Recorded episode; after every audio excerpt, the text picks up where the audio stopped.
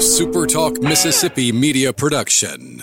You're listening to Sports Talk Mississippi on demand, presented by Pearl River Resort. Escape to Choctaw, Mississippi and enjoy world class gaming, the Dancing Rabbit Golf Club, and Geyser Falls Water Park. Escape to Pearl River Resort. To the junction, in the grove, and to the top. This, this is Sports Talk Mississippi. On your radio and in the game, right here on Super Talk Mississippi.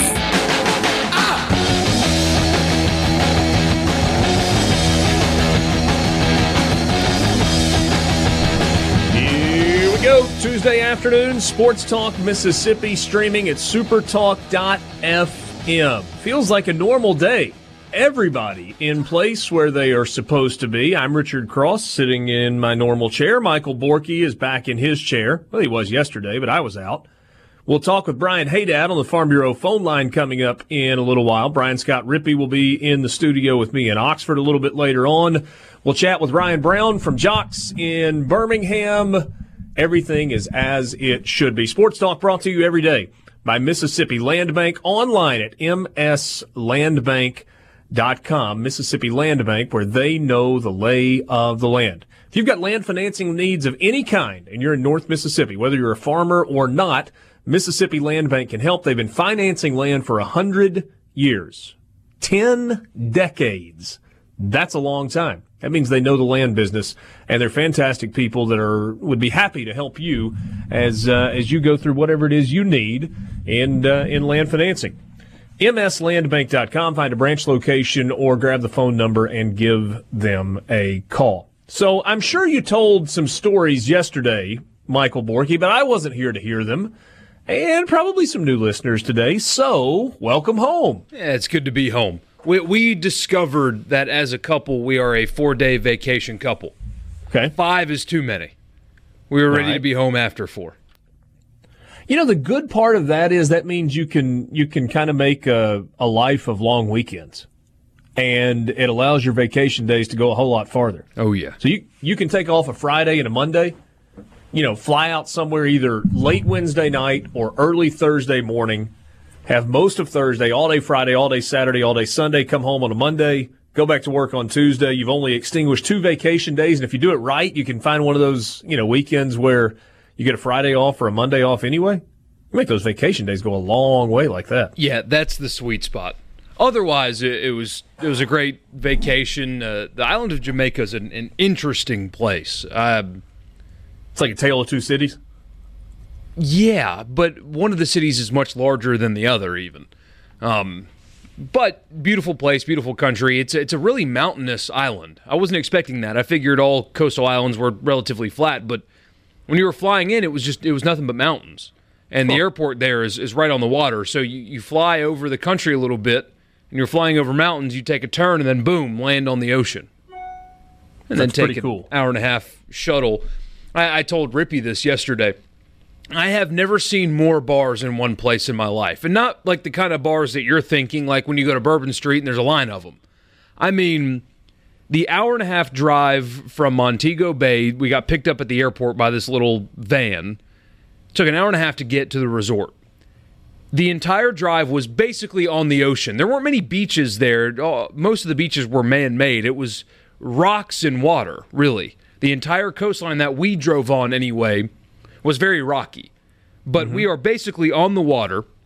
So to our right is the ocean, and to our left is nothing but very small and and really relatively poor farm communities. There's nothing but farmland and ocean. But every probably eighth of a mile, and that's being conservative, Richard. Right by the ocean, there was a little shack, and it was a rum bar. Every eighth of a mile, I mean, it was like Johnny's Rum Bar and whatever the person's rum, name rum was. bar is two words. That's not like a. Uh, that's not like um, the the Jamaican dialect for the robot vacuum cleaner. Rum, R U M. Bar, B A R. Gotcha. Yes, a, a bar where their their focal alcohol was rum. But I'm like every eighth of a mile was just a little wooden shack. I mean, nothing more than that. But Huh. I mean, that's all there was. It was a, a, a farm to the left and a bar to the right, almost the entire drive. And as we found out, the the drivers of these little shuttles have some kind of under the table deal with these little wooden shack bars, and each one of them stops at a certain bar halfway through your trip. And they don't force you to get out of the bus, but they encourage you to get off the bus to stretch your legs and have a drink before you get back on and they finish shuttling you to where you need to go because at almost every bar there was one of these shuttles stopped. Wow. But uh, every How are the a mile. beaches? How are the beaches in Jamaica? Well, they were man-made, so so the sand was nice and white and stuff, but they weren't very big because they didn't have to be. And uh, the water, there there was there weren't much tides. I guess the little bay that we were in helped that, but I mean, it was it was it was a man-made beach that we were on because the entire coastline from Montego Bay to Negril, where we were, was was nothing but rocks. So when they built these resorts, they must have I'm, I'm telling you, they must have cleared rocks out to build beaches because there weren't any anywhere around us. Text on the C Spire text line. You can be part of the show that way. 601 879 4395. 601 879 4395. C Spire, customer inspired. Uh, this is uh, a 662 text. Completely agree that the bars are insane in Jamaica. The water, he says, or maybe she says, is the best part of Jamaica. Yeah, the was- water's pretty. Oh yeah, I mean we did snorkeling one day. We got a couple of rainstorms that that kind of cloudied the water a little bit, and I actually stepped on a sea urchin. More on that later. But um, when it was calm, you know, you could see when we were in the boats, you could see twenty feet down, and it was clear and it was beautiful and, and awesome. How's that for a tease? I actually stepped on a sea urchin. More on that later. I will. Uh, I will look forward to that. Um, in the meantime, Monday night football last night, and it was kind of a stinker. It was a horrible football game. If you're a Saints fan, all that mattered uh, matters ultimately, I suppose, is that you get a win. And the Saints did get a win, and they got a win not because of Drew Brees and the offense.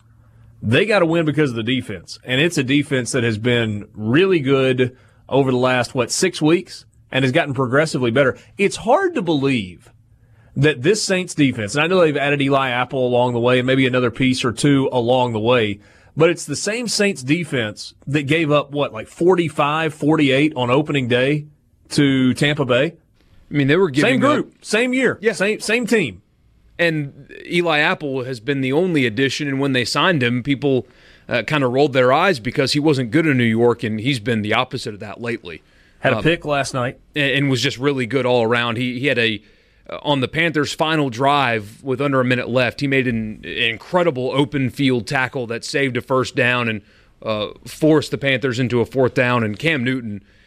I, I know he's injured, but Yeah. I mean they need to shut him down. They're out of the playoffs, so they have a one percent chance of making the playoffs.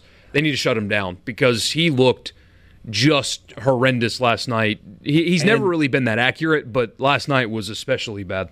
Yeah, and, and neither quarterback was great last night. Drew Brees, decent completion percentage, 23 of 35, but he threw for just 203 yards, no touchdowns, intercepted once, sacked twice. He had a QBR of 28.5 and a QB rating of 69.1. But Cam Newton's numbers in comparison, 16 of 29, so just barely better than 50%. 131 yards, no touchdowns. He was picked off once, sacked four times, QB rating of 20.1, QBR of 20.1, and a rating of 52.5. That's not good. The only touchdown pass in the game last night came from Christian McCaffrey on a trick play uh, in the game. And I listened to an interview on the radio with Cam Jordan after it was over. And Cam Jordan was good again last night, but he was talking about the fact that they gave up nine points. And he said, well, really the defense only gave up seven points. So, so seven points on the defense, but really they, they scored that touchdown on a trick play. So it's really almost like we gave up no points on defense last night. And trick plays still count for, uh, for offense, but a pretty dominating performance by the defense. Kamara was okay. 14 carries, 67 yards, had a touchdown on the ground. Christian McCaffrey's just a really good player that does a lot of things. He had eight catches for 67 yards for Carolina, also ran it 15 times for 53 yards in the game, had the touchdown pass as well. But Carolina's a bad football team. They've lost six in a row. They're now six and eight. On the other side, the Saints are in control. They are one win away from home field advantage throughout the playoffs, 12 and 2 overall, including 7 and 1 on the road this season. The only home loss was in the season opener.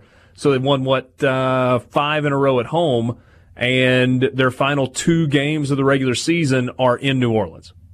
Yeah, I'm just I'm really concerned with a few things. The offensive line suddenly is really banged up. They were playing guys like Will Clapp, who played at LSU, uh, was getting his first real game action of the season last night because uh, Armstead is still out. He'll be back soon though. Their left tackle and had a couple of guys go down last night. I think Max Unger got hurt, and, and he's their anchor in the middle of the offensive line, so that hurt. But the wide receivers' inability to one catch the football. They had the drops last night in the worst way but they're not getting open.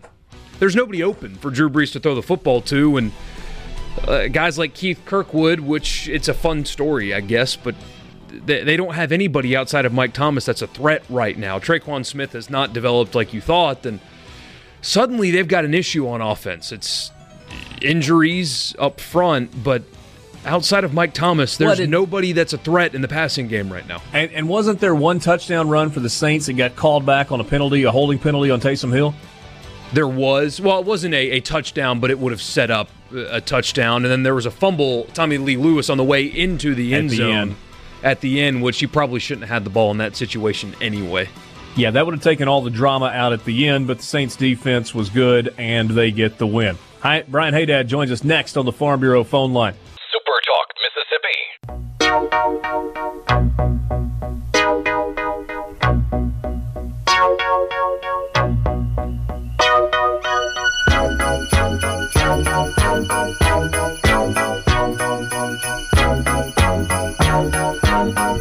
Back with you, Sports Talk Mississippi, streaming at supertalk.fm. Richard Cross, Michael Borky, back back in the uh, the normal life thing. No more fairy tale honeymoons. He's just coming to work every day. And on the Farm Bureau phone line right now, check out favorites.com. Go with the home team. Brian Haydad. Got to see Brian Saturday night uh, when I was in Starkville for uh, for basketball. I don't guess we've really had a chance to uh, to talk much since then. That was a good win for Mississippi State on uh, on Saturday night against Cincinnati. Yeah, yeah, it really was. I, like I told uh, Michael yesterday, I thought the most impressive thing to me was how they won at Cincinnati's game. They were the team who came out and, and played well defensively, holding Cincinnati to 37% shooting. I thought that was very, very impressive win for Mississippi State. Yeah, and I would actually take it a step farther than that because I don't think Cincinnati's a great offensive team. They, they don't shoot it real well from the perimeter. So I get what you're saying on the defensive front, and, and maybe this is just kind of uh, again, taking it a step farther, the thing for me was I thought Mississippi State was able to match Cincinnati's intensity and their physicality because yeah. Cincinnati is one of those teams that just has a reputation for just being physical and mean and nasty and scrappy. And I thought uh, I thought the Bulldogs matched that and may have really even kind of one upped them in that category. Yeah, they, they, they didn't back down from them at all. They they, they met that challenge head on, and and and um, you know Ben Howland talked about that in post game. He, he, he talked about how you know he told the team that whoever was tougher was going to win this game, and I agree yeah. with you. I think Mississippi State was the tougher team on Saturday night. And I know we're a couple of days removed from this. I just I thought it was worth sharing. You know, I was there for both shoot arounds, and at one point, Mick Cronin, who by the way one, I think he's a really good basketball coach, and the way they kind of coach defense is really different than just about anybody else does it. But you want to talk about an intense dude. He, he's about five seven, bald headed. He was doing the Johnny Cash thing on on Saturday night where he was in all black, and at one point he just stops everything in the middle of practice, and he he says, "Block out! You got to block out!" He goes crazy on a block out and says, This is not a walkthrough. This is practice. Now do it again. They don't block out on the next play to his level of satisfaction, and he puts everybody on the baseline and they start running sprints. Ooh. So that happens, and then an hour and a half later, or an hour later, whatever, Mississippi State's practicing, and Ben Howland kind of loses it on his team about toughness and whether or not you want to win at home and whether or not you're going to bring it and, and then I, I guess it sunk in if that's what he was talking about after the game was over. Yeah, that's interesting. I you know, you, you, hear stories like that about coaches who, I mean, I, I, get intensity and I get, you know, wanting to be, you know, locked in, but man, running running baselines before a basketball game. I don't know that that's the, the best way to, to get to victory. Well, I mean, it's not like they did it for 10 minutes. It was like a down and back, down and back, down and back type deal with the clock on, and, and then they just went right back to practice. So, I mean, yeah. it wasn't like a, we're going to run suicides for the remainder of our, our time or anything the, like the that. The fabled uh, Ed Orgeron practice in the middle of the rain delay oh my kind gosh. of thing. Yeah, no, no, it wasn't anything. Uh, wasn't anything quite like that. We'll we'll get to some more basketball stuff coming uh, a little bit later this afternoon. We'll take a look at some signing class stuff as the early signing period begins tomorrow. It is now the de facto National Signing Day. And a little bit of a uh, little bit of baseball coming up as well. We'll do that with uh, with Haydad and also with Rippy as the first preseason poll has come out. And I have talked to multiple Mississippi State fans today who have their dander up just a little bit about where the Bulldogs are in the collegiate baseball preseason top 40. I've actually got some thoughts on this particular poll um, that uh, that will lead you down the uh, the road of just calm down, take a deep breath. Yeah. It doesn't matter what going. this particular poll says. We'll get to that coming up in a little bit. You're a Saints fan. What was your uh, what was your emotional state as you watched Monday Night Football last night against the Panthers? A lot of anger early on because man, the Saints were just not getting it done, and then I I got I had one of those moments where the wife looks at me and goes, "You know they can't hear you, right?" I'm like, "I, I know, oh. but oh, but they can. I got to get this out of my system one way or the other." So, um, I, I, thought that the New Orleans, you know, they played poorly offensively. Now, defensively, they played fantastic, and I know that Cam Newton is not playing his best right now, but I mean, that's an understatement. To, that's a, it's an understatement. But I'm talking about, you know, they scored on a, a fake punt. Uh, I'm, I'm, sorry, a trick play, uh, and then they get, you know, the, the two pointer interception. I mean, they didn't do anything offensively the whole game. Um, so I thought the Saints defense, and, and, I heard you talking about this a minute ago, their, their turnaround with a mid-season turnaround has been very, very impressive. I think they're since week. What do you think the reason? Was, about, I don't know. I, I, that's a great question. Well, I don't know. Certain guys I in the secondary started playing to their capability. Marshon yeah, Lattimore. I mean, Lattimore the first few weeks wasn't yeah. playing great, and, and, the addition of Eli Apple, it, it's taken a few weeks, but you saw him last night. He was fantastic. Um, you know, Vonn Sheldon Bell Rankins was excellent last night too. Yeah, Vonn Bell had a great game. Sheldon Rankins on the defensive line, his emergence has been very big for the Saints. Uh, you know, it's given them that interior presence to go with what Cameron Jordan brings them on the outside. And then, you know, not not a midseason move, but an offseason move. The, Demario Davis has become one of the best linebackers in the NFL. That guy is just everywhere. And, and I like Alex Anzalone, too. That's a guy who's very interesting career. Was a five star recruit, signed with Florida, and just could not be healthy down there. Never got it going for them. But he's got all the potential in the world, and I think he's playing really, really well. Playoff picture at this point is not crystal clear, but it is becoming a little more clear, at least on the NFC side of things. Saints are a win away from clinching home field all the way through the NFC Championship game. They're 12 and 2. They have clinched a playoff berth. They have also clinched the division. The Rams, same boat. Playoff berth, division winner. Same thing for the Bears at 10 and 4. They've clinched their division. They have clinched a playoff berth. A little bit different story in the NFC East as the Cowboys are leading the division at 8 and 6. They haven't clinched it yet. You've got the Redskins at 7 and 7 and the Eagles at 7 and 7. The Giants with their loss last week are now mathematically eliminated. Wild card in the NFC. Seahawks are in good shape at 8 and 6 and and we kept referencing it a few weeks ago. Russell Wilson kept telling us, we're close, we're close, we're close. Well, it looks like they could be a playoff team. Vikings also right now at 7 6 and 1 would be a wild card team. The three teams that are kind of still mathematically alive in the hunt the Eagles, the Redskins, and the Panthers. But let's be real the Panthers are not Panthers are in not the hunt. hunt. Not, not with a one arm quarterback. No. No. That, or at least that, a one shouldered quarterback. The, the team I'm, I'm watching here is the Eagles just because I mean, they're the Super Bowl champions. I know that you know they have talent. Uh, we'll see what happens with them at the quarterback position, but that's the team. If anybody's going to make a run here late, I think it's going to be Philadelphia. Altogether different story on the AFC side of things. Um, Chiefs are 11 and 3, and they've clinched a playoff spot, but they have not yet won the division. They've got the Chargers also at 11 and 3, uh, but don't have the tiebreaker right now. Texans lead the AFC South. They're at 10 and 4, but you got the Colts and the Titans still in the mix, both at 8 and 6. Patriots lead the uh, AFC East at nine and five, and the Steelers are eight five and one, leading the division, coming off a really big win at home against the Patriots. What do you think of that game on Sunday afternoon? You know, I don't, I don't see it as a harbinger of what's to come for the Patriots. To me, as long as Tom Brady is there, they're, they're the favorite in the AFC, no matter what, even if he has to go on the road. Uh, but it was a real, it was a win the Steelers absolutely 100% had to have, and they went out there and got it. So to me, that that's that's good news for Pittsburgh. You know, Ben Roethlisberger that guy is sort of underrated for a guy who's got a couple of Super Bowl wins. And he's, when you think about the great quarterbacks of this generation, I mean, where does he come up? He comes up behind Brady. He comes up behind Manning. He comes up behind Brees and Rodgers, probably. Yeah, and he's got two Super Bowl wins. You don't, but nobody ever thinks about him, and, and maybe just because the Steelers are historically so successful, you just expect them to be good. But that was a big win for Pittsburgh. They needed it, and they got it. So currently, the two wild card teams in the AFC are the Chargers at eleven and three, and the Ravens at eight and six. But then you got the Colts at eight and six, the Titans at eight and six, the Dolphins at seven and seven, and the Browns still with an outside shot. Uh, what, what's the uh, what's the line? So Gregg Williams now has more wins as a head coach with the Browns than Hue Jackson had in three seasons.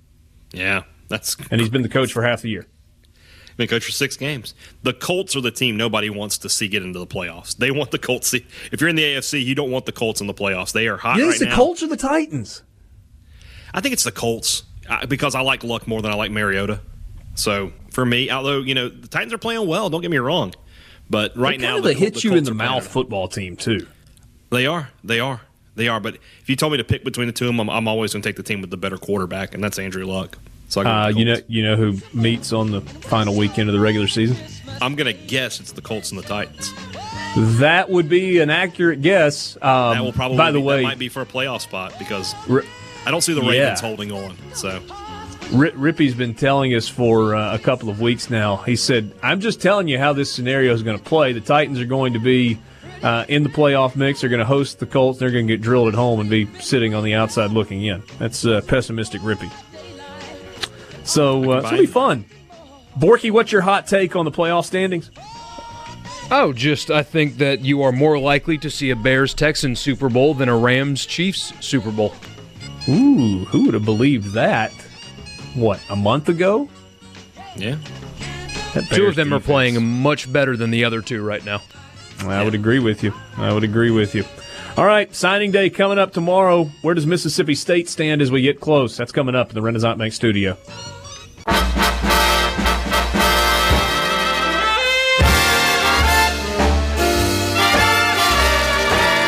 Magnolia trees at night, sparkling bright.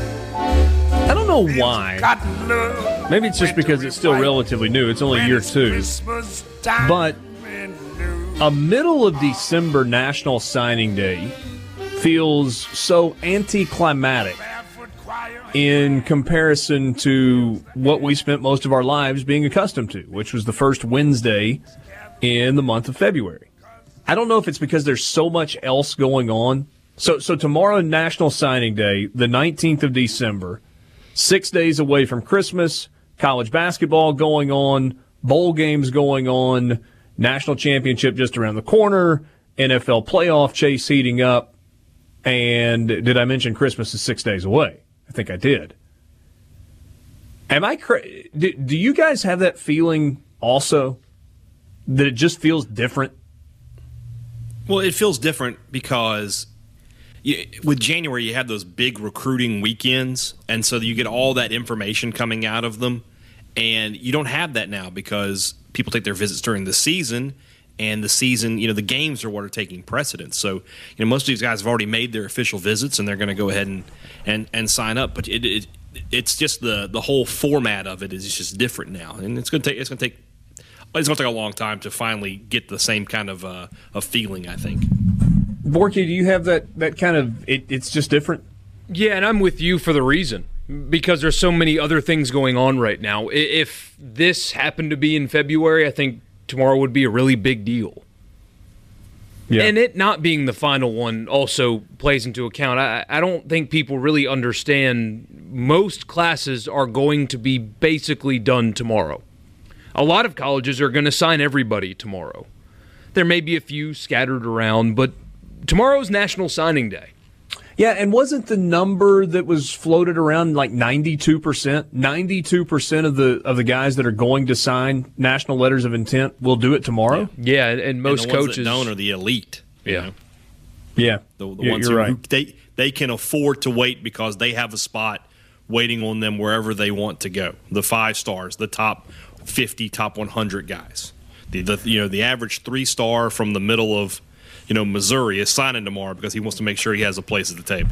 Yeah, if you're in that kind of yes, you have an offer, but you want to play the game, it is a risky game to play Yeah. to not sign somewhere tomorrow. All right, so let's look at Mississippi State's um, class. Yeah, Guys that are committed who are expected to sign tomorrow. Three wide receivers, uh, one from Louisiana, uh, Keziah Pruitt from Macon, Mississippi, Javante Payton from Senatobia. Peyton is Uh, not expected to sign tomorrow. He is not expected to sign. No, no, he's had some uh, some academic dealings that have pushed him back to a May graduation. So Okay. wait a uh, till February. Which Two running backs. Honestly, from what I'm reading, Richard, he Yeah. might not even be part of the class when it's done. Okay. All right. Um, I just kind of let's see. This is the commitment list right now from Rivals. right.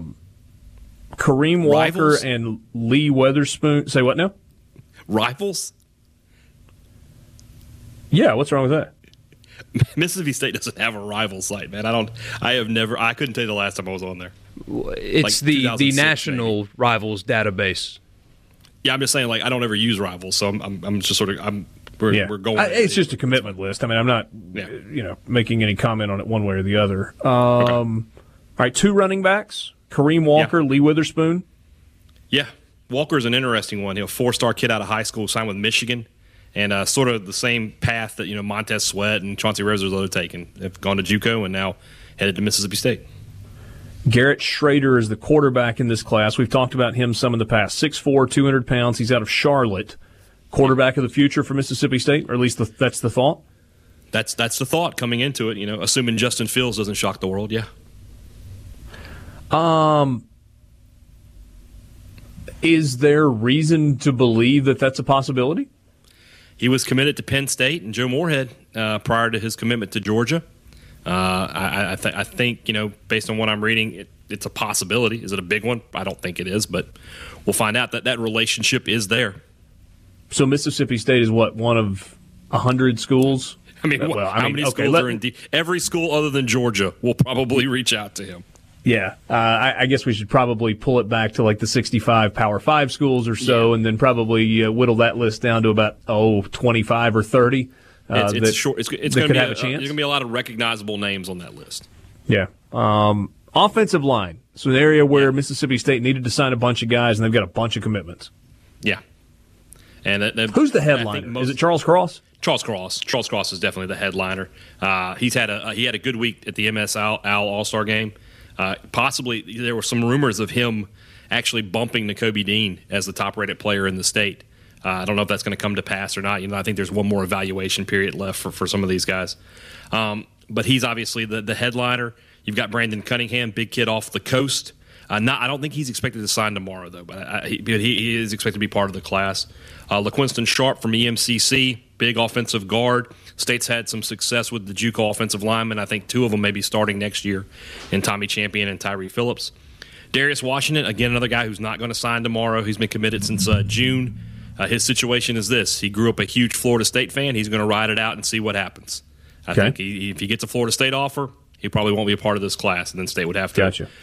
Go another way. Nick Penley will sign tomorrow. Big kid out of Georgia. Looking forward to, to seeing him in maroon and white. He's uh, sort of a late addition to this class. And then uh, Brevin Jones. He's sort of the uh, the project in this class. I mean, he's listed at six foot four, two hundred and sixty pounds. Not a lot of offers, but he was a October uh, commitment, which means that when you see a guy who doesn't have a lot of offers get a, a committable offer that early, that means that the coaches see something. That that's one of those guys you'll keep an eye on to be, you know, the next you know diamond in the rough that Mississippi State's pulled out and turned into a turned into a star player. So yes, six offensive linemen committed, and Yeah. my guess is they would take another one if they could get one. Two um, two four star defensive ends and they've both been committed for a long time. Charles Moore out of Louisville, um, August of 2017 is Yeah. when he committed, and then Nathan Pickering out of seminary, also a four star, and he committed in June of 2018. So these are guys that for a long time have said, I'm going to Starkville, and, and at least as best I know, have stuck to that. They they've stuck to their commitments, but they, neither one of them are signing tomorrow. Uh, they Okay. will both take it into February. Uh, Pickering has made it clear that he's very committed to Mississippi State, but he would like to take his visits. He's you know he's going to enjoy the process. From what I can tell, there's no fear of anything on the Mississippi State side. Charles Moore, sort of the same way, a guy who's you know there's there might be some you know drama would might might be the right word. You know he'll take some visits, but in the end they expect him in Starkville. Why was I thinking about Aladdin when you said they're going to take their visits? I'm thinking I can show you the world. Yeah, exactly. well, I mean you know Let's you jump on a chance, man. magic it. carpet and see what we can see. The magic carpet takes you to Tuscaloosa. Ooh, ooh, that's uh, that's scary. That's scary if that's Yeah. where the magic carpet goes. Well, that's where Pickering, Um, Pickering will, will will visit Alabama at some point. But Uh, two defensive backs that are four-star guys as well. Uh, Gregory Brooks out of Marrero, Louisiana, and then Fred Peters. Fred is a JUCO guy, right? JUCO Or guy out of Jones County, Yep. following the footsteps of Jonathan Abram to Mississippi State. Brooks has a hat ceremony planned. He's been committed to Mississippi State since June, but Arkansas has been hard on him. He is going to do a you know a reveal. Uh, the people I read say they expect Mississippi State, but when, when the hats are on the table, you just don't ever know sometimes. So he's going to have hats on the table for what? Mississippi State, Arkansas, Georgia Tech? No, I think maybe. I saw Southern Miss on there. I believe Kansas? He had, he had he released a top five just the other day. Okay. Gotcha. Well, we'll uh, we'll be watching out for that uh, as well. Anything I'm missing in this class? Uh, anything you expect to maybe go off script tomorrow? No, the only uh, signing day announcement Mississippi State is really locked in on is Gulfport linebacker Derek Hall. Uh, he will pick between State, Auburn, and Ole Miss. Uh, nobody has a really good feel uh, for where he goes. The MSU people think State's still in it. The Ole Miss people think it's going to be Ole Miss. The Auburn people think it's going to be Auburn. So it's just one of those things, sort of like Kelly Bryant just a few weeks ago. Nobody has a really good feel, and we'll find out when the kid makes his uh, his announcement tomorrow. As far as needs go, um, is Mississippi State taking care of its biggest needs? I think so. I mean, they need an offensive lineman just from a depth perspective more than anything else. So adding six guys to that list was very, very big for them. Uh, they need a, a another wide receiver. Uh, I think they were sort of hoping Peyton could be that guy, uh, but if he's not, they may have to go into January and try to find one more uh, wide receiver. They had to get some depth at running back. They got two running backs coming in, in Walker and Witherspoon. I like that. And then Schrader, you know, that's the guy who was targeted by Moorhead when he was at Penn State. He popped up on MSU's radar almost immediately uh, when uh, Moorhead was hired, and, and has been committed basically since what since April third. So uh, I think State, yeah, I think State did a good job of, of filling needs, but there's some star power in this class too. So it, it looks good on paper, but it'll also look good, I think, on the field in the years to come. From an SEC standpoint, 24 7 sports composite rankings have Alabama with the number one overall class, two five stars, 21 four stars committed at this point. Then you got Georgia, Texas A&M, LSU, and Auburn in the top five. Tennessee at six. Then you got Mississippi State with 23 commitments, according again to 24 7 at number seven. Ole Miss is at nine, currently with 27 commitments. So we'll see how all of that shakes out over the next couple of days.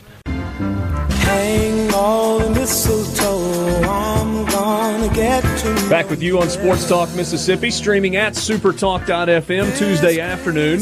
Brought to you by Mississippi Land Bank online at mslandbank.com, where they know the lay of the land.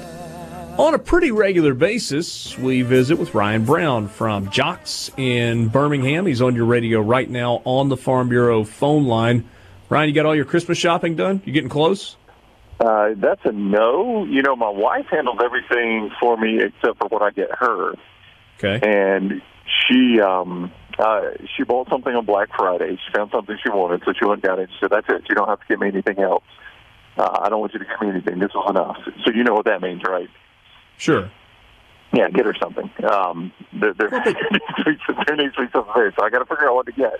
But I, but I don't have to get the big one. She took care of the big one herself. Th- there you go. Jane is consistently like that. She's like, please don't get me anything for Christmas. And I always do because I don't want to be that guy that on Christmas morning didn't get his wife something. But I do Yeah. think she sincerely means, no, I'm good. Don't get me anything. I, I, maybe I'm just not good at listening. Well, you know, the big gift my wife bought. Um, we've got a daughter that's 14 and another one that's about to turn five uh, this week. And my 14 year old's on the dance team at school and and all that, and she just wants to take pictures. So she found this camera on Black Friday that was normally really expensive, and it still wasn't cheap, but it was much less expensive on Black Friday. And she said, "Hey, I'm going to go buy that. That's going to be my Christmas gift. I don't want anything else." So that's kind of where we are. Um, so. I I probably need a few things in the stocking, but as far as the big gift goes, I think I'm in the clear, and she's used the camera and has really enjoyed it so far. So, I mean, it really was a great Christmas gift. I just had absolutely nothing to do with it. Yeah. Yeah. You, you had your attention focused elsewhere on Black Friday. yeah, I mean, I was getting ready for the Iron Bowl. I was watching, you know, uh, the night she bought it, I was watching the Egg Bowl. So, you know, that was uh, I had very little to do with that. I was, I was uh, the only thing I did was go earn the money she spent. So, I guess that's that was my contribution. There you go. There you go. Ryan Brown from JOX on your radio. It's uh, Sports Talk Mississippi. So there's this been th- this little story that's been floating around, and I don't know that anybody really believes it, but it's the story that potentially Nick Saban could make another run at the NFL. And I'm sure there are Alabama fans that have some level of angst about that. But if you take it a step farther, let, let's just play this year out and have Alabama winning another national championship. And there is no debate at that point that Nick Saban is the greatest college football coach of all time, and he has surpassed everything that Bear Bryant has done, and et cetera, et cetera, et cetera.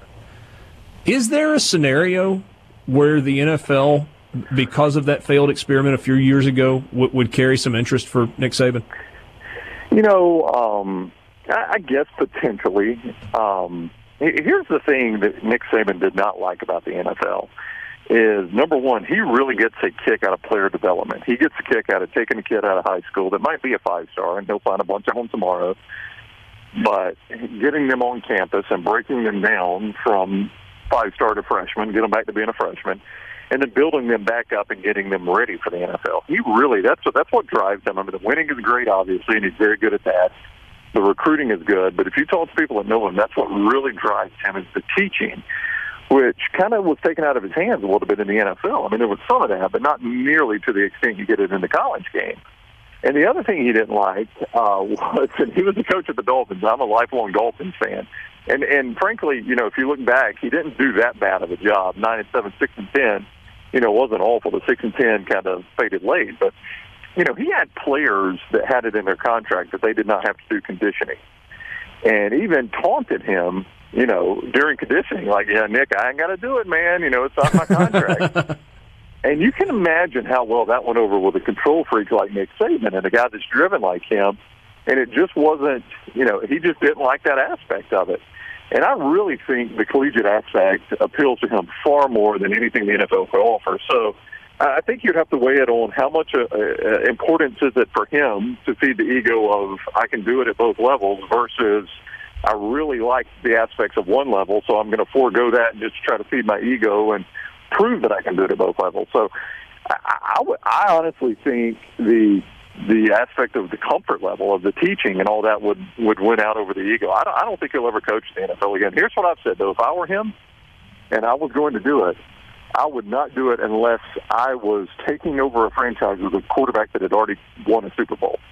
I, I wouldn't even roll the dice on have, have I got enough good enough quarterback to win a Super Bowl, a Baker Mayfield, a Matt Ryan, any of those guys. Mm-hmm. I would only take over a franchise with a quarterback that had won a Super Bowl. And obviously, there's going to be one of those open with with Green Bay and Aaron Rodgers. Aaron but that's Rodgers. the only way I would ever do it. Yeah. I guess it's a little hard to run a legitimate dictatorship in the NFL than it is in college. Oh yes, and I think that's why that's what he didn't like. You know, Belichick. He and Belichick are so much cut out of the same mold. It is fascinating that Belichick has been able to thrive and succeed doing it, while Saban was miserable doing it. Um, so I, you know, I don't know. I don't know if maybe maybe he thinks he can emulate more of what Belichick has done. They are very close, and as I said, you know, those guys came up under Parcells. They're cut out of the same mold, so in a lot of ways, they're the same guy. But it's just funny that one of them has been able to thrive at the pro level, and the other one's been able to thrive at the college level. Ryan Brown on your radio talking some uh, some Alabama, a little Auburn as well. So so three weeks ago, everybody's reporting that um, I say everybody. There were reports out there uh, that Gus Malzahn was having to renegotiate his contract, that his buyout was going to be lessened in order for him to stay on, that there were legitimately boosters who were trying to raise the money or were willing to write the check to get him out if they got the right guy. And now you've got the the, the statement from, from Allen Greene, the AD, and Gus goes to the podium the other day and says, Nothing ever changed about my contract. I was never asked about it. I, I've heard reporters that cover Auburn say that that's just a lie. That stuff was real. So, what is the truth with regard to Gus from three weeks ago to now? You know what was interesting was the the statement Allen Greene, the athletics director, released. First of all, kind of broke his long silence. He had been really silent about the whole deal. It's been kind of absentee, and it caught a lot of criticism from Auburn fans of and, and some of the media of kind of being an absentee athletics director in all of this. And when he finally released a statement, if you go read it, he didn't make a real strong statement. He had the, the opportunity in that statement to say there have been reports, and none of it is true. Gus Malzahn is our head coach. We're disappointed with the season, but we're not committed to Gus Malzahn being our head coach. And he didn't do that. He basically just said there has been a lot of speculation that hasn't been beneficial to our program, which is true. Uh, that was true, but it's uh, it's not exactly denying any of the speculation or any of the rumors. Now, Gus Malzahn came out obviously much stronger and said, "I haven't changed anything in my contract." The guys that reported it, uh, Brandon Marcello, who I know people in your state are familiar with, they might be less familiar with Phillip Marshall, who was really the lead reporter in it. Phillip has covered Auburn for decades. I mean, this guy, he's as connected with Auburn as anybody.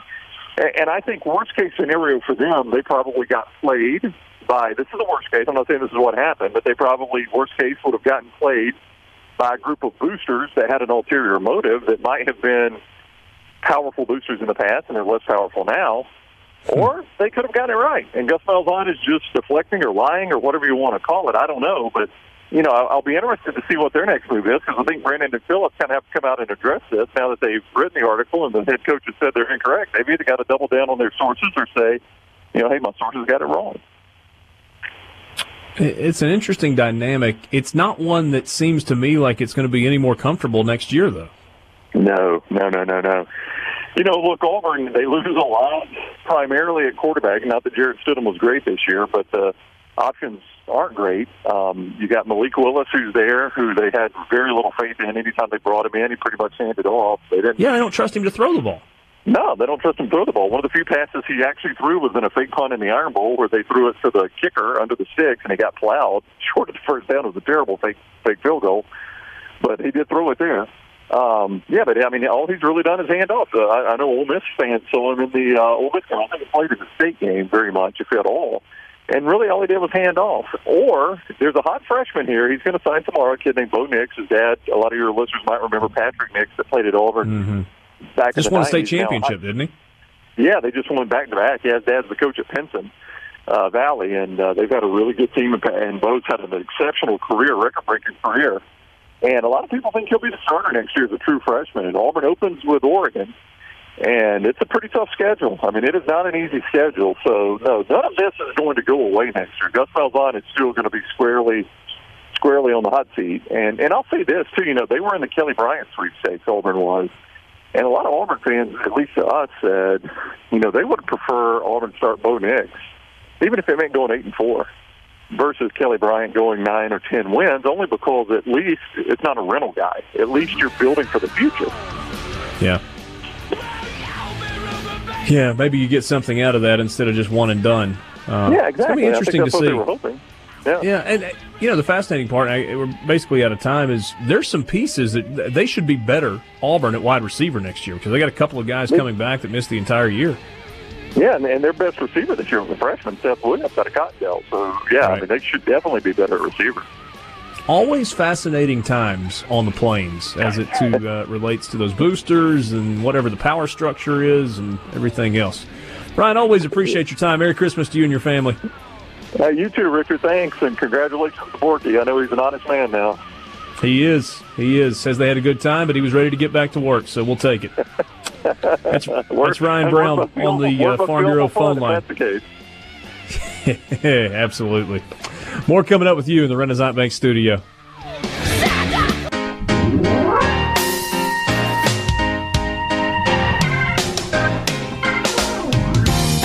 Always enjoy our conversations with Ryan Brown. Interesting stuff on the plains uh, with regard to Gus Malzahn. And I don't think Brian, Brian, I don't think Ryan was avoiding the question with regard to what the truth actually was. Just pointed out that uh, a couple of the guys that, that reported the stuff about Gus and the boosters were people that had been doing it a long time and pretty well connected. And so either they were wrong and they got played by their sources, or they were right and Auburn's just lying to everybody. Um, could it be somewhere in the middle? That's usually where the truth lies. Seems like it.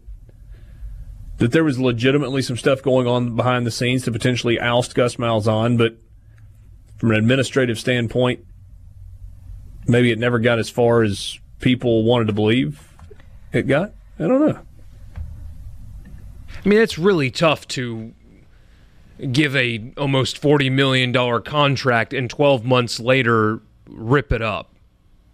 I mean, I don't care if you've got a booster telling you you've got that kind of money and you're able to pull the trigger. I, eh, that seems just irrecoverable to me.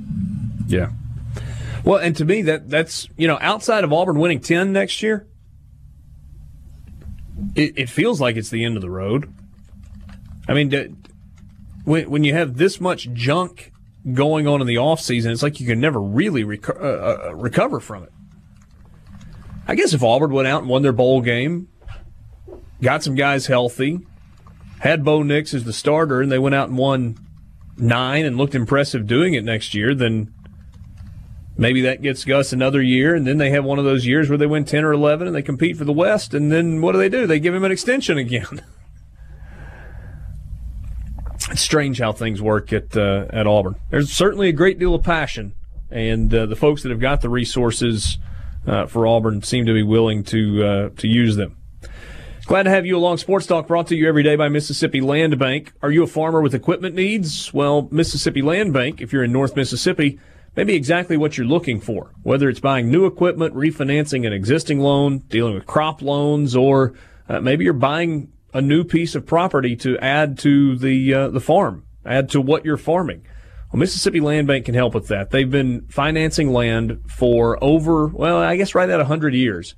They know the land financing business inside and out. They understand farming. Many of the people that work at Mississippi Land Bank maybe grew up farming or uh, have been around farming their entire life. So it's um, it, it's something that they know. It's not a foreign concept. It's not just your typical bankers pushing uh, papers through the file to get to the next file. Uh, that's not how it works at Mississippi Land Bank. It's relationships. It's good people.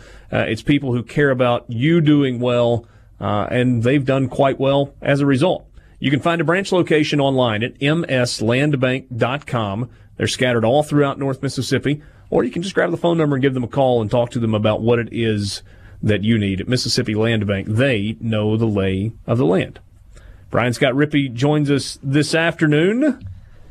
Tomorrow, as we talked about with Haydad just a little while ago, National Signing Day. Technically the start of the early signing period, but for all practical purposes, it is National Signing Day. You had the Mississippi Alabama All Star game last night. As it pertains to Ole Miss, the name that continues to pop up that everybody is most interested in is that of Nakobe Dean, the linebacker from Horn Lake, won a state championship, played well in that game last night, and at one point threw up the fin, the land shark, whatever, and people went crazy. It didn't mean anything.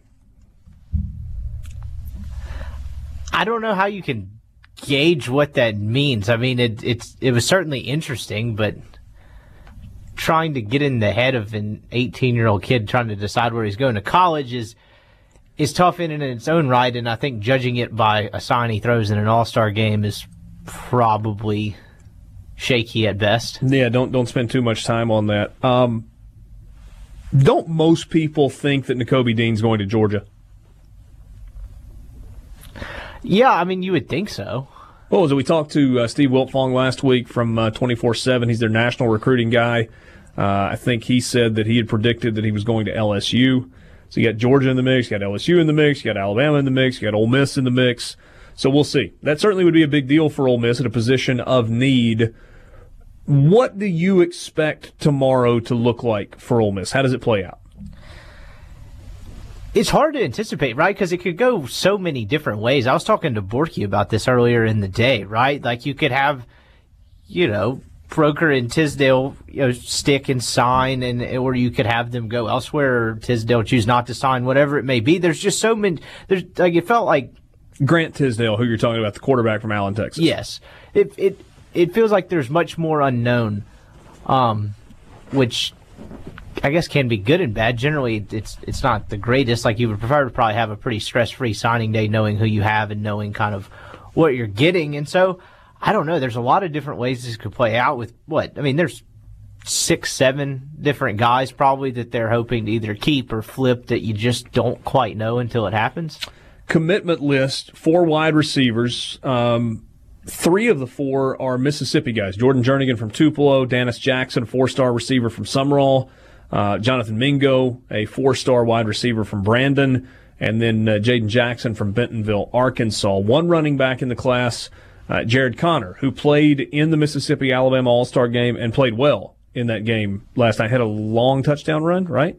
I believe so, and that's an important kid for them to get, right? Because you don't have much depth behind Scotty Phillips. You have, you know, Swinney, who's kind of gone through a couple leg injuries, and then you have Blue Pennamon, who you don't really know what you're going to get, right? Because he never really recovered from the injury suffered at the end of 2017. Did, couldn't get on the field last year. Got back to practice towards the end of the year, but you'd like to to pad some depth there at running back because you know when if you remember when Phillips went down towards the end of the year, it's kind of like where do you go outside of obviously Isaiah Woullard, but you'd like to have another reliable guy there. Grant Tisdale falls into the dual threat quarterback classification, uh, four star player out of Allen, Texas. Uh, I don't know if they won, if they played their state championship games. I think in a semifinal or maybe it was a quarterfinal game, had a big game a week or two ago. Uh, kind of lost track with uh, Texas high school football there. Um, and then Kinkead Dent, who is the more local product, the uh, the quarterback out of uh, out of Jackson. Offensive line. It's an area where Ole Miss needed to add some guys, and they've got what seven, eight offensive line commitments. Uh, you mentioned Nick Broeker a second ago, 6'5", 290 pounds, out of Springfield, Illinois. Is there concern that Broeker may be looking elsewhere? Think it'd be Ohio State, right? Like I think it's it's it's you're hoping he sticks and kind of kind of you know shakes off Ohio State and sticks with Ole Miss. I think that would be the main place you would be concerned with him going elsewhere. What about on the defensive side of the ball? Three linebackers committed: Ashanti Cistrunk out of Louisville, uh, Samuel Williams out of Boonville, and then Eric Jeffries out of Oxford. Uh, any any thought at this point? Uh, I know more of a defensive back than a, a linebacker, but Brandon Turnage, who's been um, from Lafayette High School, committed to Alabama for a while. I know Ole Miss certainly has made a run at him. Is there any reason to believe or hope for Ole Miss that, that he commits? Well, at the beginning of this, when we were talking about the six or seven guys that you know you're kind of looking at to flip to turn a you know good day into great or an average day into good and something like that, he's definitely one of them. I, I you know, as someone that's not you know just right in the middle of of all the recruiting hype. It doesn't seem likely from you know everything that's been written and everything that I've read. It, it doesn't seem very likely because yeah, he's been like you said committed to Alabama for a while and hasn't seemingly hasn't wavered. Yeah, uh, Jerrion Ealy is uh, an interesting guy in this class. Jackson Prep running back, really good running back, is not going to sign tomorrow. Period. Not going to sign anywhere until February, and most people look at him and go, it doesn't really matter where he signs. He's going to be drafted in the first round and is going to go play professional baseball. I feel like that's something you don't necessarily know until the moment when you know they flash that amount of money in your face or whatever it is when sure. you get drafted. But you know, there's some people that are in the line of thinking that he doesn't necessarily want to commit to one sport yet and come to a place where he can play both and, you know, kind of feel this thing out as, as to what his future is. So there's probably some hope there. But yes, I think the general consensus amongst most people is that he's probably going to play professional baseball. you know, there's there's a point where it doesn't make sense to turn down the money, right? I mean, if you're a top, really a first round pick, but especially a top 15 pick, you're looking at five million dollars plus to go play pro ball out of high school, and that just it, it starts the clock on everything, and it probably doesn't make a whole lot of sense otherwise. Outside of that, the statistics have gotten to the point where they bear out that college baseball is a faster route to getting to the big leagues than signing out of high school and playing through the minor league system. Like you said, once you get outside of the you know the the the five, four, three million dollar slot slots in the draft, there's just so much unknown, and you polish so many more skills through your 19, 20, 21 age of college in three years. So yeah, I would definitely agree. But at a certain point, five million dollars is a lot of money. It certainly is a lot of money, and uh, not everybody gets to go the Kyler Murray route either, where uh, you know you go play football, win a Heisman Trophy, got 5 million in the bank, etc. It's not a bad way to go about it. Having five million dollars in college would be pretty sweet. That would make you big man on campus, right? To go along with the Heisman Trophy, Sports Talk Mississippi. Joining any reindeer game. Back with you, Sports Talk Mississippi, streaming at supertalk.fm. Richard Cross, Michael Borky, Brian Scott Rippey. Brian Haydad was with us earlier this afternoon. We are glad to have you along for the ride. Sports Talk is brought to you every day by Mississippi Land Bank. Online, you can find them at mslandbank.com. Mississippi Land Bank, where they know the lay of the land. Are you looking for a piece of hunting property? Maybe a place to fish where nobody else can mess with uh, mess with your little honey hole? Well, if you are, then uh, Mississippi Land Bank may be the place for you because they finance land. It's what they do. Maybe you're going to build a dream house. Maybe you're going to put a cabin, build a shop, uh, buy a tractor, whatever it is as it pertains to land and land financing. Mississippi Land Bank is there. They've been financing land and all that goes along with it for 100 years. They've got branch locations all across North Mississippi, and uh, they are fantastic people. So I would encourage you to check them out. Right now, it's time for the College Football Fix. College Football Fix driven by Ford and your local Mississippi Ford dealers. Log on to buyfordnow.com. There you can find out why the best selling trucks, but you can also find out about the year end savings event that's going on. Great deals, including 0% financing on, uh, on a bunch of the models that they've got. And uh, you can take advantage of that between now and the year. But hurry, because if you're looking for a 2018 model, one of those great deals, well, time's running out because people are buying them. And they're buying them quickly because they're great deals to be had.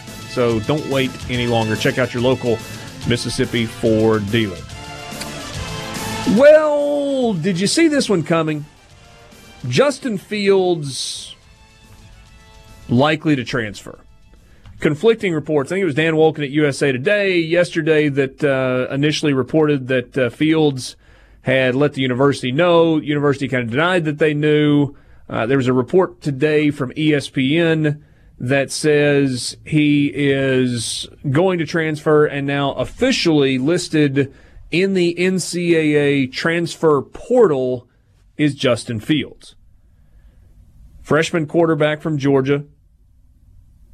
Number one recruit last year in the 2018 class. Came to Georgia despite everybody looking at that and going, hold on a second. How are you going to play? You're really, really, really good. And almost everybody in America would like to have you on their roster. But the place you have chosen to go to school just played in a national championship game and had a freshman quarterback lead them to that game. Why does it make sense for you to go there? Justin Fields played sporadically this year. When he was in the game, he threw it at a at a pretty high clip. He ran the ball well. There's no questioning the talent of Justin Fields. But he is going to transfer. Sources have told ESPN that Fields might consider Florida State, Ohio State, and Oklahoma if he decides to leave.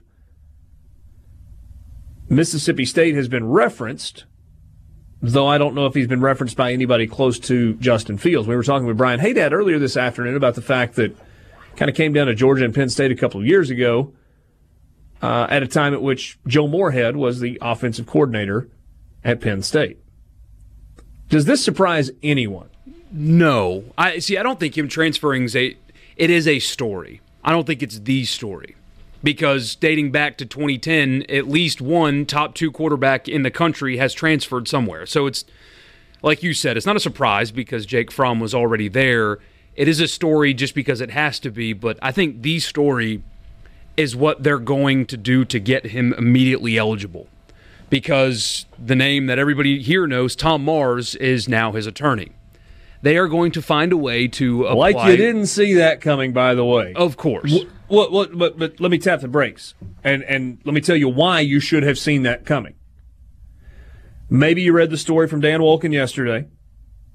In Dan Wolken's story, there was already, already a reference to a potential idea that Fields and his representation might use the racially charged incident back in September as a way to become eligible immediately because of the NCAA's new transfer rules.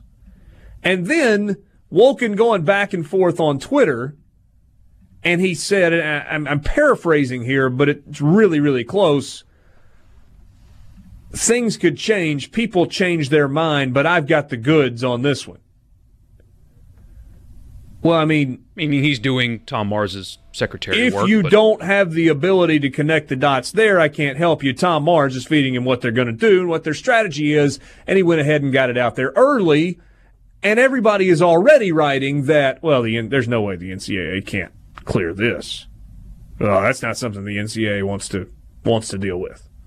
I'm sorry, Bork. Yeah, I, kind of derailed where you were going with that. Well, but just that, that's where I was going. detail. Is that that's that's going to be the strategy? Is they're going to paint that incident? Which correct me if I'm wrong on the details. A, a Georgia baseball player in the student section was yelling uh, to put Justin Fields in, but using a word that you don't use to describe an African American, and they're going to use that to get him or try to get him immediate eligibility. This is the same Tom Mars who, before the player ended up having a video of him using racist remarks released, tried to take down Texas A&M with NCAA violations to get a player immediately eligible at Arizona. So Georgia might have a mess on their hands. Maybe they'll work with the NCAA and try to get him eligible immediately to avoid it. But right now, you have a quarterback, the number one quarterback in the country, that's going to transfer away from Georgia,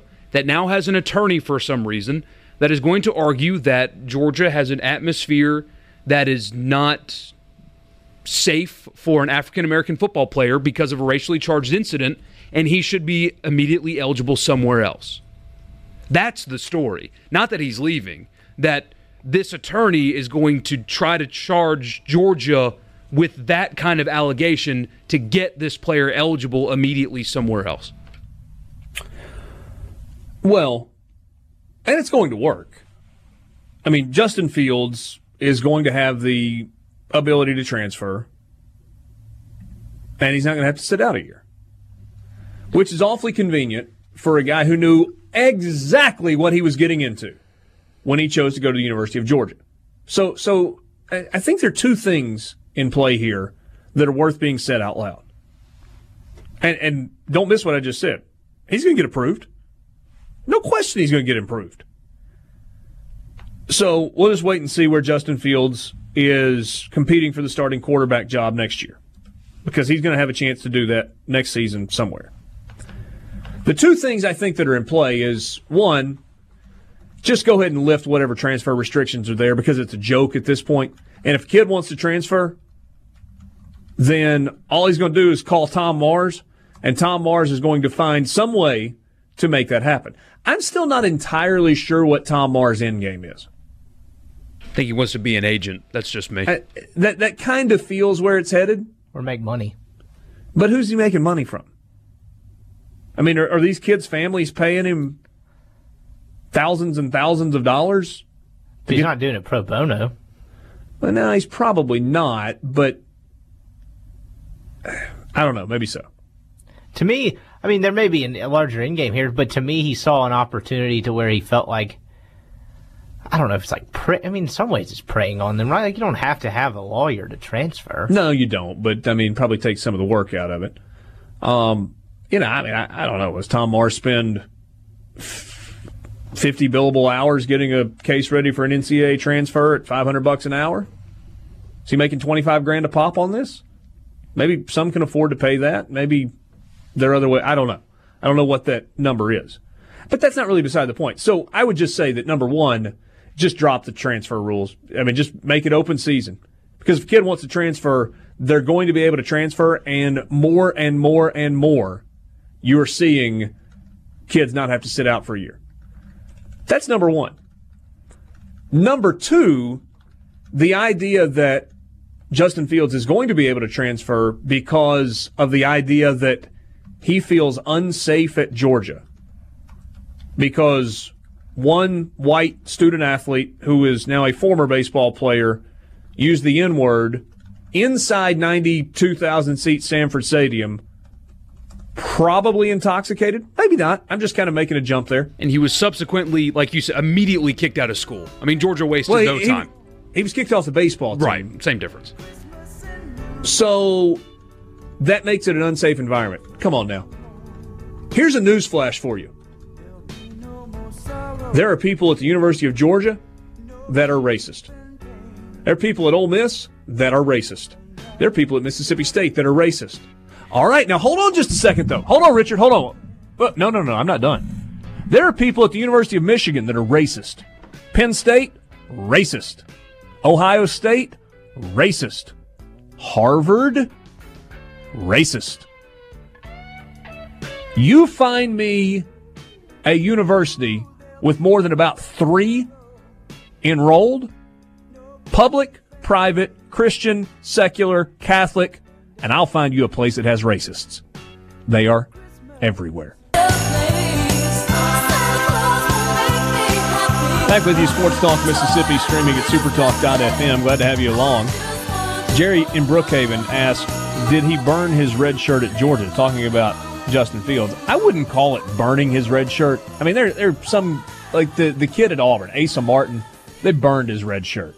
And they, they did so carelessly. Justin Fields played in 11 of Georgia's 13 games.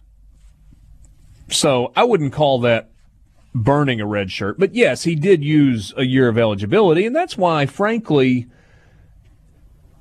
he just doesn't want to sit. I mean, Justin Fields could transfer and could sit out a year without losing a year of eligibility because he's got a red shirt year and then would have three years. But when you're the number one player in the country coming out of high school, your expectation is to be in the NFL three years later.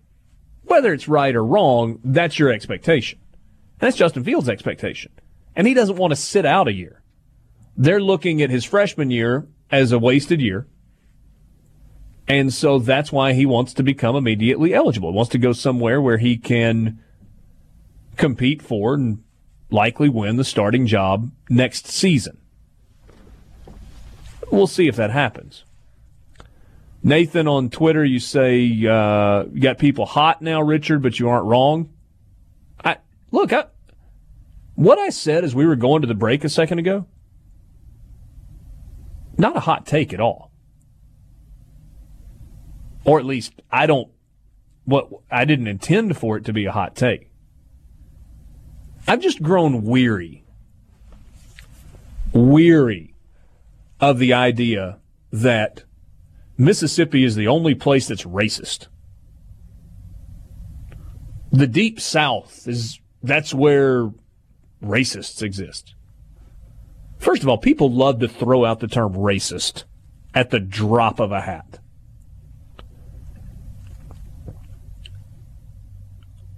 Me be careful how I say this because I don't want you to take it the wrong way. But I think human nature makes it hard for even people who are the most progressive that are out there not to have some racial tendencies about them. Right? And, and, and it's not a function of how they feel even about another race. It's just a function of upbringing. Because look, racism is not limited to white people. It's not limited to black people. It's not limited to Asian people or Mexicans or, uh, you know, wh- whatever. Russians, Germans. Because we're different, overwhelmingly, and, and, and people who are even wildly accepting of those who are different have things that if they said them out loud, maybe it's not anything that ever goes anywhere beyond your mind, but have things that you think that if you ever said out loud, people would be like, oh, he's a racist. Robert from Oak Grove sends a text, and I think this is a good, I think this is good. He says, I think bias is a better word than racist, and I agree with that. But it's it's it's way more common for people to throw out the word racist or racism. Well, so why are we talking about this? If you're ju- if you just jumped in your car, you've ended your work day, and you flipped on the radio, and you hear me talking about this, you're going, Richard, what the heck are you doing right now? Justin Fields, who was formerly the number one player in the country, went to Georgia last year, played in 11 games, is transferring. And Tom Mars is his attorney, and they are going to seek um, they're going to seek immediate eligibility for him wherever he transfers. And I think that they're going to get it because the NCAA is a joke, right? I mean, they put rules in place that basically are kind of opening up the floodgates for transfer.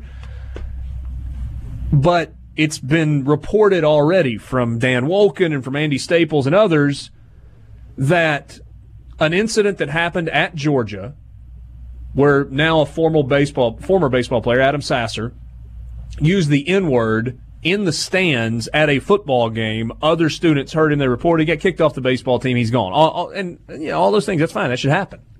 I don't disagree with any of that. But that that's going to be the event that is the linchpin for the case that Justin Fields should be able to transfer because he's in a place where he feels unsafe. Spare me the unsafe. Because if one word from a likely intoxicated person creates an entire environment in which you feel unsafe, th- this is where I was going with all this is that there's nowhere you can go play football. Like like there's literally and there's another word that gets thrown out way too much, right? There is literally not another college or university in the United States where you can go and play football if the fact that on one occasion, one University of Georgia student athlete, not to your face, but sitting in the stands, used a derogatory word in your direction, and that creates an environment where you feel unsafe, then there is literally not another college or university in the United States of America or maybe the world where you can go and play football and feel safe. Now, let me rewind to the beginning. I'm fine with Justin Fields transferring. But you're not transferring because it's a racist place and you want to go somewhere where you can feel safe and wholesome. You're transferring because you're not going to beat out. You're not going to beat out Jake Fromm. Rob in Hattiesburg. SWAC schools wouldn't qualify? Of course they would. I think they would, Rob. I'm telling you, I don't believe that there is a university or a college in the United States, period, where racism doesn't exist. Because racism is not unique to one race. It is not unique to one socioeconomic group. It is not unique to one religion. It exists everywhere. I'm fine, Justin Fields, with you transferring. Good for you. Go find somewhere you can play. You're going to play at a high level. You may very well get drafted in the first round two years from now. But don't sell me on your leaving and you should be allowed to transfer without sitting out because you feel unsafe because Georgia is a racist place. That's it. That's all I got. And Andy, I think, points out a really good thing. If the NCAA is now handing out free transfers, which it seems like they're going to, you probably could have found another reason. I mean, you already have precedent set that if you're misled in recruiting, well, maybe at one point Kirby Smart told him that he'd start this year. Boom, done. If they're handing out free eligibility, tearing down your school in the process, which is now the second time a Tom Mars client is going to try to do this, stooping a little low. And That's it's not the kid's fault because there's some there's adults in his life telling him to do this. Yeah. That's what's messed up about this process, though, right? Is like I think most rational people think kids should be able to transfer without losing year of eligibility, but the way the legislation's written now is like they're having to basically find a way to neg their school or like show how the school spited them in order to attain that, which is kind of a messed up deal. Yeah, you're, you're creating an environment where you're setting it up to look bad. You're, you're setting up an environment where you're encouraging people to sling mud. Pretty much, yeah. It's exactly what's happening. Yeah, I mean the the the one line that sticks out for me from the Ole Miss Exodus or whatever was I was misled. Like that was kind of the general yeah. term. And whether that was true or not is not my point, but like you're having to find some sort of reason to leave instead of just being able to leave because you want to play. Which seems silly. And and it goes back to the uh, you know coaches, you know, shudder at the thought of open transfer where you can just move. You can just go. And, and I understand why they do, but people frequently go back to the idea of, well, coaches can leave whenever they want to. Your boss decides he doesn't like you anymore. See you. Sorry, I don't care that you recruited these guys. You get a better offer? See you. I'm going to go to a new place. Why? Oh, so I can make more money. Okay. Hey, Coach, I'm really not happy here. Well, if you transfer, you're going to have to sit out, and uh, by the way, you're not going to be able to have a scholarship next year while you sit out if we don't approve your transfer. See, it's not right. I mean, say that out loud and make those rules make sense to you. They don't. It's a 100% complete double standard. That the adults in the room can go do whatever they want as far as going from job to job and they get paid handsomely for it. The kids in the room, eh, it's a different set of rules for them. Sports Talk Mississippi, streaming at supertalk.fm in the Renaissance Bank studio.